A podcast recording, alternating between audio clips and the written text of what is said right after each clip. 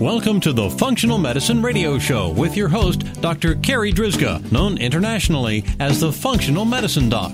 Dr. Carri is committed to helping patients find the root cause of their health problems and fixing the cause with natural treatments so they can feel normal again.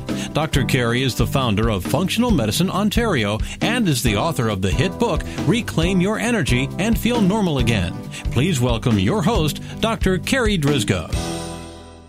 Hello, everybody, and welcome to the Functional Medicine Radio Show, the only internet radio show dedicated to giving you real solutions to improve your health. Not only are they real solutions, but they're natural solutions as well, because as you know, the one and only true wealth you have is your health. I'm your host, Dr. Carri Drzyzga, the Functional Medicine Doc, and I'm committed to helping you find the root cause of your health problem, fix the cause with natural treatments, so you can feel normal again and live your life to the fullest. Today's topic is the Fan-C approach to Parkinson's disease. I'm so very excited about today's show because my special guest is Dr. Greg Eckel. Let me tell you a little about him.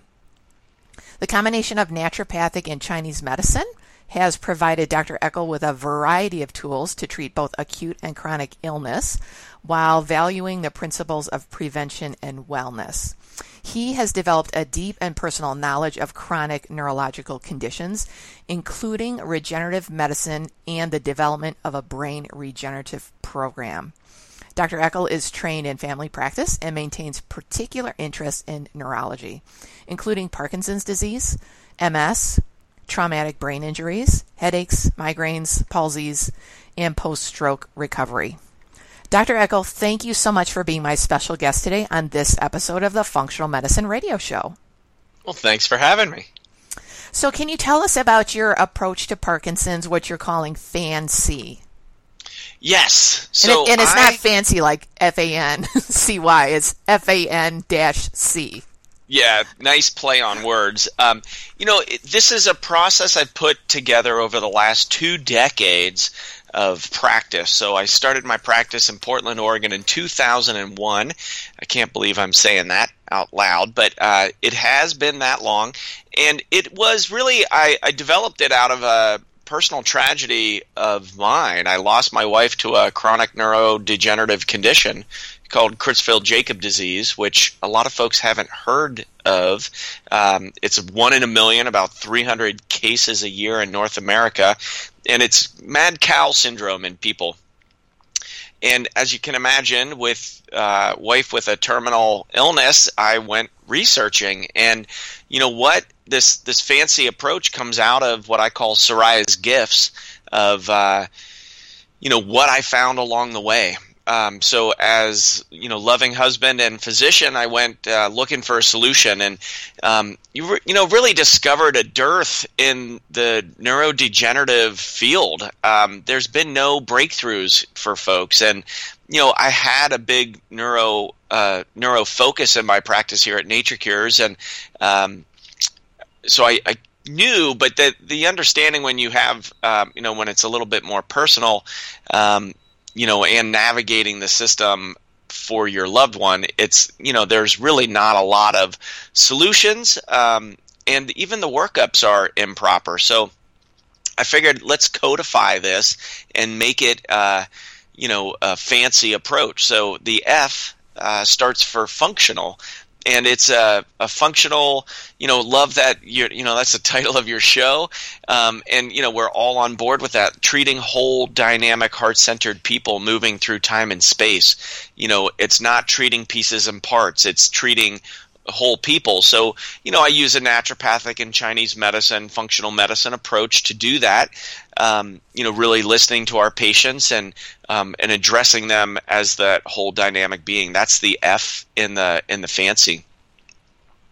Uh, the A stands for assessment. Um, you know, a lot of times when you get a diagnosis in the neuro realm, uh, let's take Parkinson's for instance, uh, there's no definitive lab test or imaging for Parkinson's. It's a clinical diagnosis, uh, and really, it, the censure is if you get prescribed um, carbidopa, levodopa, and you respond favorably, then it's even more of a you know definitive like yes, you have Parkinson's. But you know, there are a lot of things that mimic central nervous system and brain neurodegeneration, whether it be dementia, Alzheimer's, uh, Parkinson's, MS, you know, the kind of the list that you put out there. And what I find uh, most people diagnosed with these will have a whole collection of diagnoses at the end of their life and but really with no new solutions even with the different diagnoses so the assessment really uh, was spawned out of you know what I went through with Soraya, but also with the patients over the last 20 years.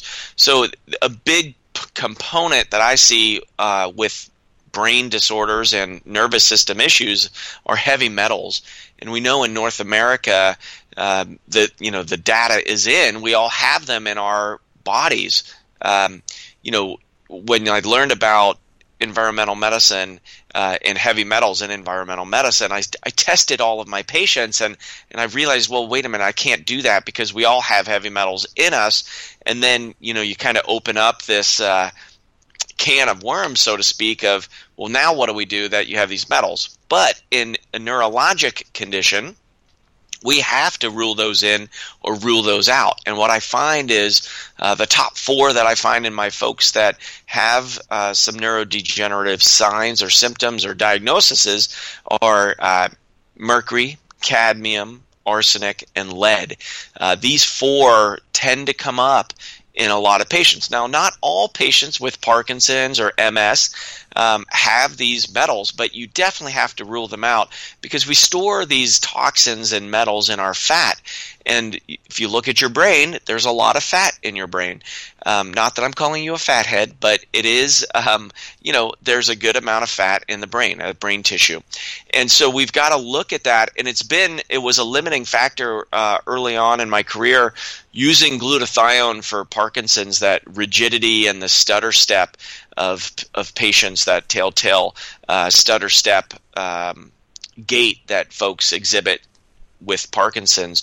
And there was a neurologist, David Perlmutter, that put a video out on a glutathione push and showed this remarkable um, change in this gentleman from you know real slurry, stuttered speech and the cogwheel rigidity, that stutter step, and the the choppiness and kind of the rigidness of of his body to this real nice elongated gait and stride, strong stride, and real clear speech and I thought, wow, there, that's that's pretty amazing. I you know I do IV therapy here. Let's let's put in higher dose glutathione for the folks with Parkinson's, and you know I used it on the first five patients that I have had here.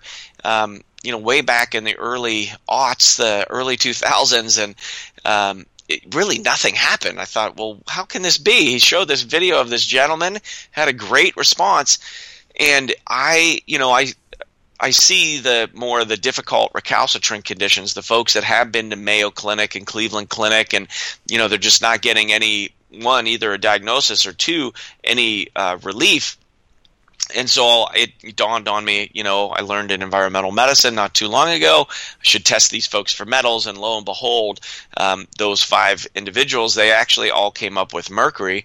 Uh, but over the last two decades, I've seen those four metals come up. So once you get those metals out, the glutathione actually works really well. So that's the first on assessment. The second one is in a uh, molecular mimicry, this concept. Are you familiar with that at all?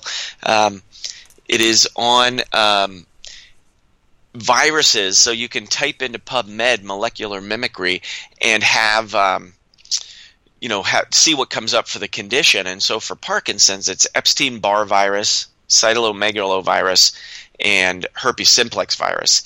And in other neurodegenerative conditions, we've got to look at that. Uh, also, other chronic infections can mimic these conditions, uh, Lyme disease, along those lines. So you've got to get the proper workup on virus and infection.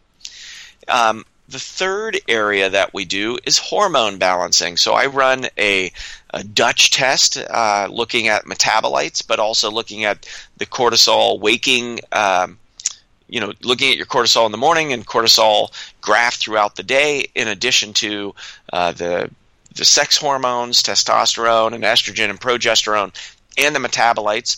Um, Parkinson's in particular has been called hypothyroidism of the brain, um, and so we've got to look at the thyroid as well. That interchanged um, on an endocrine triangle. Basically, the thyroid, the adrenal gland, and estrogen, progesterone for women, and testosterone for men all have a inter- interchangeable feedback loop together. So you've got to look at those three hormones in in um, conjunction together. Then the fourth area that I really look at is, you know, really with all of the data around um, the microbiome coming out, um, I look at uh, the microbiome. So we do some stool analysis and testing, making sure that there's no uh, parasites uh, and that the flora fauna of the gut is what it should be and proper, no imbalances. Uh, so th- those are four broad areas that I find, you know, a lot of folks and a lot of practitioners, a lot of patients don't realize, you know, if we're really looking at treating people um, instead of looking at in let's say for parkinson's just at the dopamine uh, receptors and the dopamine production it's so end stage at that point and such a minor uh, well, maybe not minor piece, but just a, a, just a small piece of the whole puzzle of how you can really move the lever for folks. So that's the assessment in the uh, A. So the FA. Then we've got N for nerve, and N for nerve is for nerve health, and we look at um, specific nutrients for nerve health. Of course, we've got the B vitamins in there. Um, everybody and their brother and sister are doing uh, cannabidiol now or CBDs, um, but the endocannabinoid system um, is very fascinating and exciting and was not taught when I went to medical school uh, because we didn't even know about it. Uh, there's more receptors in our in our bodies, in our brain, actually for uh, CBD um, receptor sites than all of the other neurotransmitters put together. So there's definitely some exciting information coming out around that. So looking at the tone on the endocannabinoid system. Um, of course, then we've got uh, glutathione, liposomal glutathione, um, and there are other specific targeted nutrients. I do a lot of uh, Chinese herbs, botanics directly to um, the individual's pulse. So we tailor make formulas for people um, for exactly where they're at. Uh, there's a, a, whole slew of other things in nerve that we can talk about. And then the dash C is the cellular regeneration. And this is the regenerative uh, aspect with exosomes and stem cell therapy. Um, and this one really in a, I would have never thought I'd be talking to you or the public about regenerative medicine, but just going through that process of looking at, okay, how do I move the needle um, for her brain. Um, you know, we that's what led to that, and just getting on into the research, and you realize, wow, there are mount there's mountains of research here to show that this is a safe and effective therapy for folks. So, you know, that's really how I codified uh, the fancy approach uh, to neurodegeneration and Parkinson's in particular. So I think our listeners are probably most interested in the brain regeneration aspect. Yeah, for your, sure. Your letter C. yeah. Because I think a lot of them, you know, they have a certain understanding of heavy metals, they have a certain understanding of the gut microbiome and yeah. uh, whatnot. And, um, and so this area of regenerative medicine, which is just new and expanding, if you can talk about that.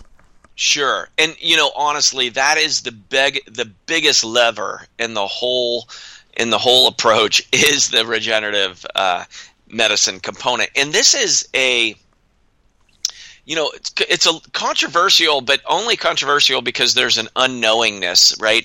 In the United States, we stopped research in 1991 for political and religious reasons, and it was using embryonic tissue. So this is not nobody in North America is using embryonic tissue. Um, we I use meson mesenchymal or mesenchymal stem cells. This is from cord blood. You could also get cells from your fat or from your bone marrow. But I, I don't particularly like those routes um, because you look at the vitality of the cells. So, one, a stem cell, what is it? It is a cell it's called pluripotent means it can differentiate into many cell types so when we're ca- talking about mscs uh, or mesenchymal stem cells. Uh, Arnold Caplan who actually dubbed those cells, has said publicly he wished he would have named them medicinal signaling units because really they function more like a paracrine gland, meaning they secrete what these cells secrete is an exosome. Exo means out of, and some is the cell.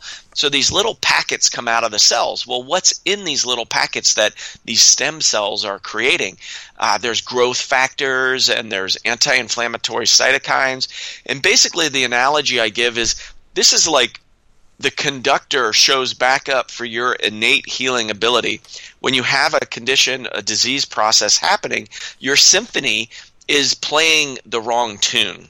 Somehow it gets disorganized or it's trying to correct itself. And, you know, you've heard the elementary symphony play, right? My kids have gone through that.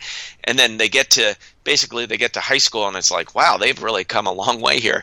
The same thing when you put these cells into the body, they basically come in and they help reorganize the innate uh, healing ability of the body. So, you know, when I first started studying and researching these, I thought these cells became me.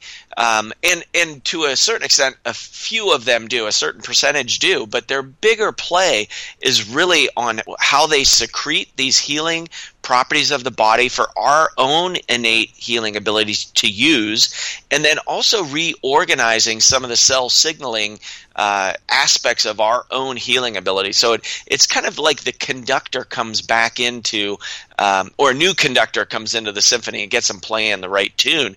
Um, and so that's the analogy that I give folks with with how these work. But these cells can differentiate into neurons in your brain uh, cartilage in your knee, uh, osteocytes for your bone, uh, muscle cells, epithelial tissue, heart tissue. So there's about eight different cell lines that these cells really, the mesenchymal cells or mesenchymal, depends tomato tomato how you would like to pronounce them. I'll just say mesenchymal. Um, I think it sounds better. And I think uh, so. It, they'll come in, and your body determines where they get used. So one of the components will put the exosomes. Um, we do an intranasal procedure to bypass the blood brain barrier because that that's an issue for getting these cells up into the brain right we have the the blood brain barrier which is the the filter to not allow things into the brain but when you go the olfactory tract um, you can really you can bypass that a bit. And so you do that with a nose spray. I actually do it with a flexible catheter. Oh, so flexible. okay. With, yeah. Yes. Yeah, because you've got to put it into the sinus cavity, pretty direct there. Okay, so you have a catheter up the nose into the sinuses. Yes. And out of that, you're placing this stem cell mixture. Correct. And so then that passes through the blood brain barrier into the brain to help with actual nerve regeneration. Regeneration, yeah. And so I, you know, one of my early patients, so I, this was. Um, came out two years ago at an international uh, neonatal stem cell perinatal stem cell conference uh, down in Miami, and learned of this. They were using this procedure on uh, neonates that had a stroke in utero, uh, I believe in Spain and Italy. And um, they showed, you right, so these kids were coming out, they already had a stroke in their mom's belly before they were born. Um, they're coming out developmentally disabled and really, you know, having a hard, hard life uh, with development thereafter because they had a stroke already before they arrived. And uh, they started doing. Um, this procedure, the intranasal procedure on these kids, and they had the placenta and amniotic tissue right there, and they used the stem cells directly, and they um, they're actually showing really great results and um, having these children's brains develop normally, and they're um, they're hitting their developmental milestones. Uh, so it's really um, you know the the data is still you know there's still a lot of research that has to happen but a lot of folks don't have 20 to 30 years um, to wait on that. So, you know, really the way that I talk about it, we're really using exosome therapy that way. Um, I also developed a nasal spray um, for supporting removal of proteins out of the out of the brain, and I use that same route, the olfactory route, for that delivery method as well. Um, for neurodegeneration, there's a lot of misfolded proteins there, uh, but the cells, this regenerative component is, um, you know, just phenomenal. Oh, so where I was going with that story is, so I learned about it and I brought it back into my clinic and my first patient that I brought it up to, uh, Mark, I remember it clearly. Um, he said, you know, he just looked at me. He was taking it all in. I was really excited to share this. Like, hey, we have this. This might be a really great thing to move the the needle for you. Um, and he looked at me, said, you know, that's great, doctor, but have you done it? and yeah. I thought, yeah, and uh, you know, and I was like, you know, that's a good point, Mark. You're going to uh, be the first one, yes. Yeah, he said. So why don't why don't you go and get it done? And if it doesn't kill you, you can do it on me. Mm-hmm. And you know, I, so you know, due diligence, and you know, the first tenant is do no harm. Uh, and so I did my research. I found a, the best source for uh, mesenchymal stem cells in the U.S you know, asking colleagues that have been doing the, the procedure and other uh, regenerative therapies. And, um, you know, and I have a lot invested in my brain with a doctorate of medicine and a master's of science in oriental medicine. And at that point, 16 years of clinical care. Not to mention, you know, five kids and full practice, all of that. So I don't want to mess around with my head. Um, but I, I did it um, because I, you know, one, it was safe, and I was seeing the research and um, and what it was doing, and I was hoping it was going to help with my middle age vision loss or um, hearing loss. I wear hearing aids, and it has stabilized my hearing loss. So uh, I've got two years of data on that. Um, I have a kind of a progressive genetic hearing loss in my family, so that's stabilized, which is awesome. Um, but the bigger bigger thing that happened was it the next day after I did the procedure I was um, kind of clenching my hands together, right? If you do that, and um, actually, I'm doing it right now, and my hands, you know, they, I didn't even realize that they were swollen, but the absence of that swelling was remarkable. It's like I have like fresh fingers, and I could clench my clench my hand really um, tight without any ache in there. And then the other big one was I had chronic hip pain for a decade. Um, I was inner tubing in Colorado with my then six year old on my lap and went over a little waterfall, and the inner tube came out, and my papa instincts were grab the kid. So I grabbed the boy, and then we plummeted to the bottom of the river, and my right hip hit a rock at the bottom of the river.